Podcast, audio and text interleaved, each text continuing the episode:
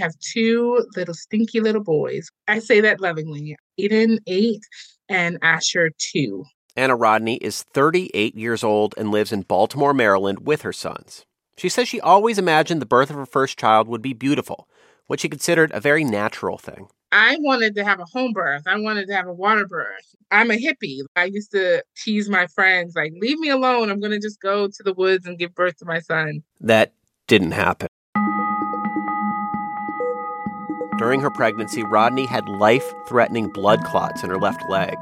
She says she repeatedly told doctors about her symptoms and was repeatedly ignored. That didn't change until a friend who was a nurse went with her to the hospital and demanded that Rodney be admitted. After she delivered her son by C section, internal bleeding led to an emergency surgery. weeks later, her incision site became infected.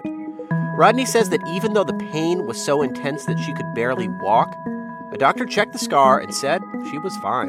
The next day, she went back to the ER and was admitted with an aggressive infection.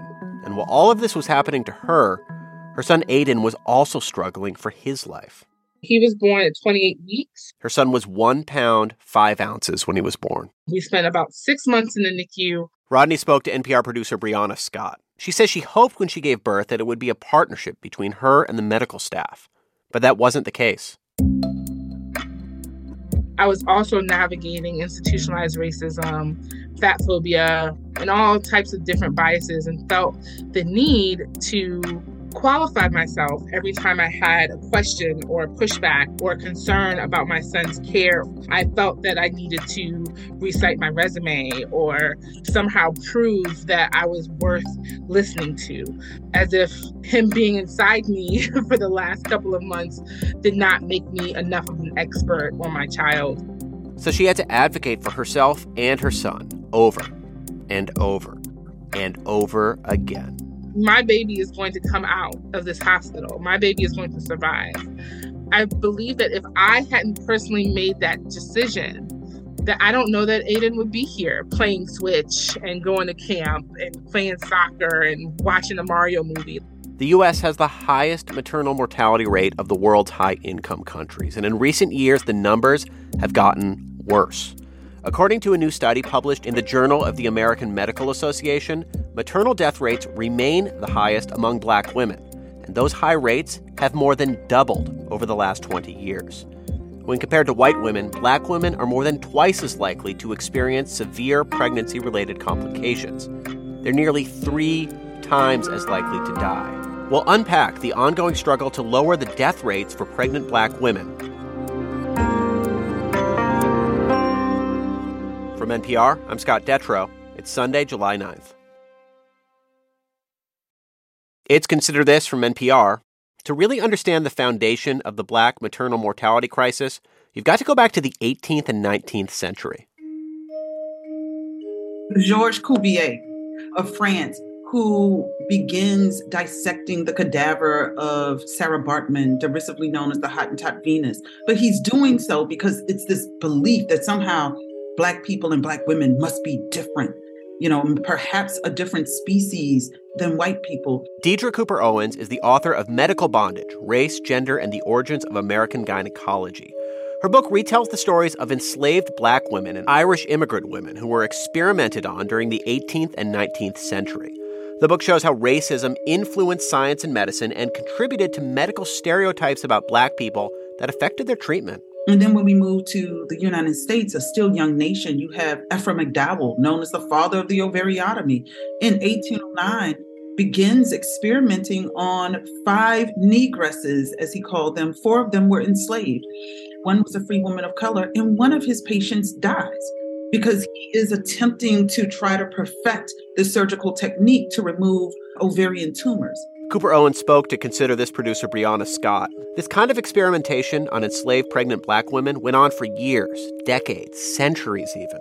When we use these terms systemic or structural, it's not about playing some race card. It's really about showing these are the building blocks that help to create American modern gynecology. Black women during this time were held down with restraints when doctors did procedures on them.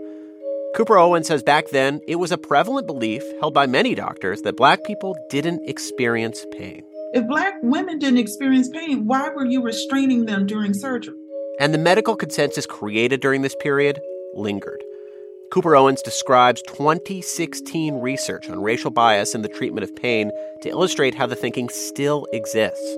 Overwhelmingly, white medical students surveyed at the University of Virginia, one of the country's top schools, believed in biological differences between white people and black people. Some of those respondents said that black people have thicker skin, black people age faster, black people don't experience pain. If they do, it's not as severe. I mean, just all of these kinds of tropes of black abnormality and pathology. Two of the respondents even claimed that black people were born with tails. It's those kinds of beliefs that contribute to why black women are more than twice as likely as white people to experience severe pregnancy related complications. Anna Rodney, who spoke earlier about her own experiences of not being listened to by doctors, she's been a doula for 16 years. She's been there for clients who weren't listened to by their doctors. Compassion, kindness, active listening, those things don't cost money, right? And but they can be absolutely life-saving. She remembers one of the mothers she worked with needed stitches after giving birth. Rodney says the doctor sent in a resident so that the student could learn how to stitch up a patient. So we're sitting there, mom's in pain, medication is worn off. She's nobody and nobody's speaking to us. Nobody has told us what's happening. Nobody said, Oh, you know, the resident's gonna come in and try. Nobody. And so we're at an hour of them just kind of down there poking around, you know, not knowing what's going on. And my client just looked at me like, Anna, help me. Rodney says she told the doctor it was time to step in and for the resident to stop this person who had just given birth to a whole nother human was being practiced on and hadn't even been given the autonomy to say no. Since the U.S. began tracking maternal mortality rates nationally in the 1930s, black women have been and are still three times more likely than white women to die as a result of complications from pregnancy and childbirth.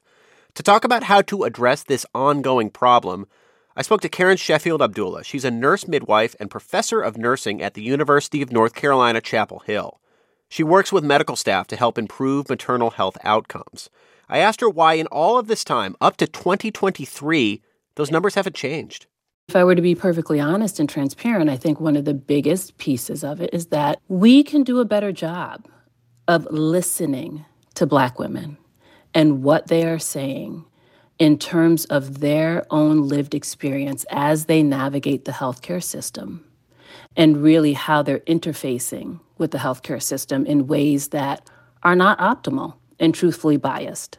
Can you tell me about any one particular situation that comes to mind that you've been in where doctors you worked with or you know have acknowledged unconscious bias that might be getting in the way of listening and, and any approaches that they took differently that, that had a different outcome? I did grand rounds at a particular academic hospital with physicians, medical students, residents, attendings, nurse midwives, and I was speaking in particular about the importance of listening to Black women when they speak. And so there was a particular attending who identified as a white female physician of 20 years who said, Karen, how do we even have the conversation surrounding stress and mental health?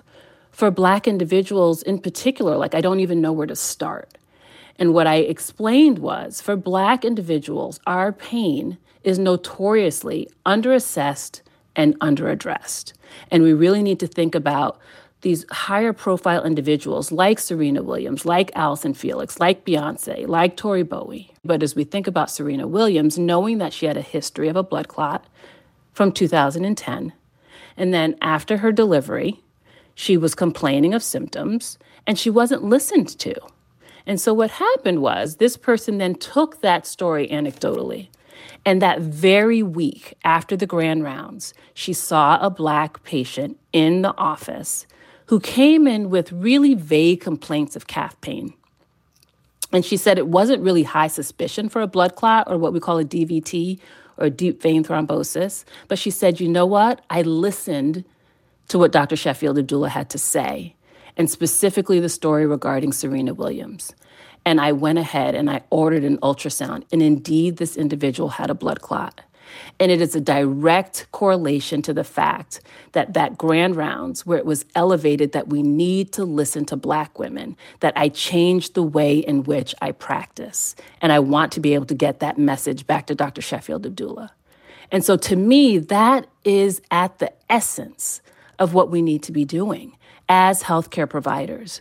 This person came to the office, kind of downplaying her complaint of calf pain, but that particular provider listened, did the testing that needed to be done, and that's a potential life saved. Why do you think doctors have such a hard time listening? Because you mentioned some of the high profile stories, particularly people like Serena Williams, and I feel like that cuts across so much because you see this and you think if somebody as accomplished and in tune with her body as Serena Williams is not being listened to, who else isn't being listened to?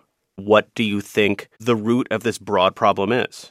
I think as we think about physicians in particular, they tend to not have a lot of time to be able to spend with their patients, right? If we think about their schedules and how many patients they are slotted to see in a given day, they don't have the time to sit down and do the deeper dive, to really sit and listen to what is going on for this particular individual, what's happening socioculturally, what's happening psychosocially, what's happening with their mental health, what's happening with their, their ability to be able to access certain resources, right? And so if we're not able to assess that, we're not giving optimal care. So listening to you, I hear a way forward on the individual level, on the ground level for doctors and, and medical professionals of just just listen more, believe patients more, seek out subtle clues. What are the broader systemic fixes to this? Certainly, we would could think about diversifying the healthcare workforce so that the individuals who are taking care of the community look like the community they're serving, right? So diversifying the healthcare workforce inclusive of physicians, midwives, doulas, mental health care providers.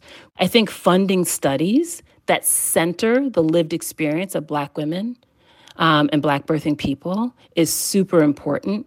And I truly believe that if we were to ask the Black community, what do they need?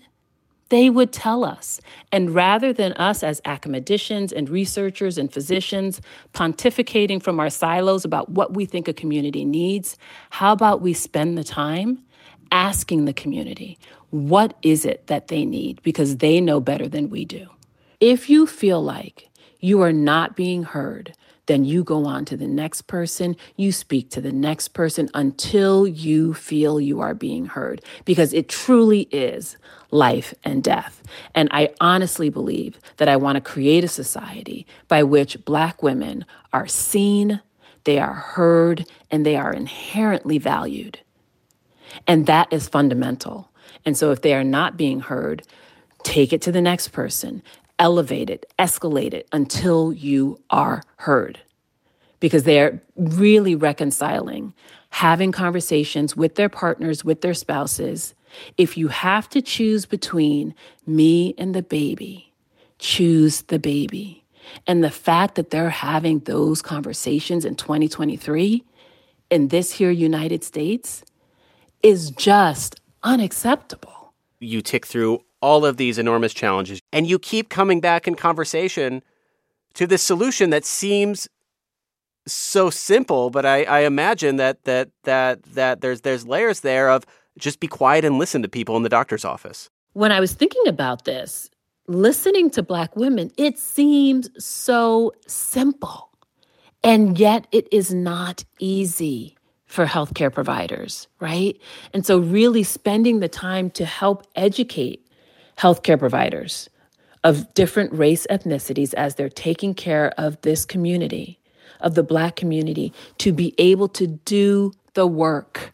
Scott, to be able to do their work of understanding the historical nature of why a community may show up with mistrust and distrust, sitting with that, having done your own work, right? And then sitting and saying, How might I best support you? I don't know that we can ever be culturally competent in another person's culture, but I can certainly show up in a culturally humble way that says, I don't know everything, but I am here to learn to how best take care of you.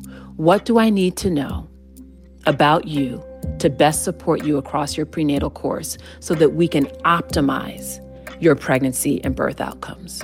And the CDC is clear four out of five of pregnancy related deaths are preventable. We need to do better, and we can. That was Karen Sheffield Abdullah, nurse midwife and professor of nursing at the University of North Carolina, Chapel Hill. This episode was produced by Brianna Scott. It's Consider This from NPR. I'm Scott Detrow.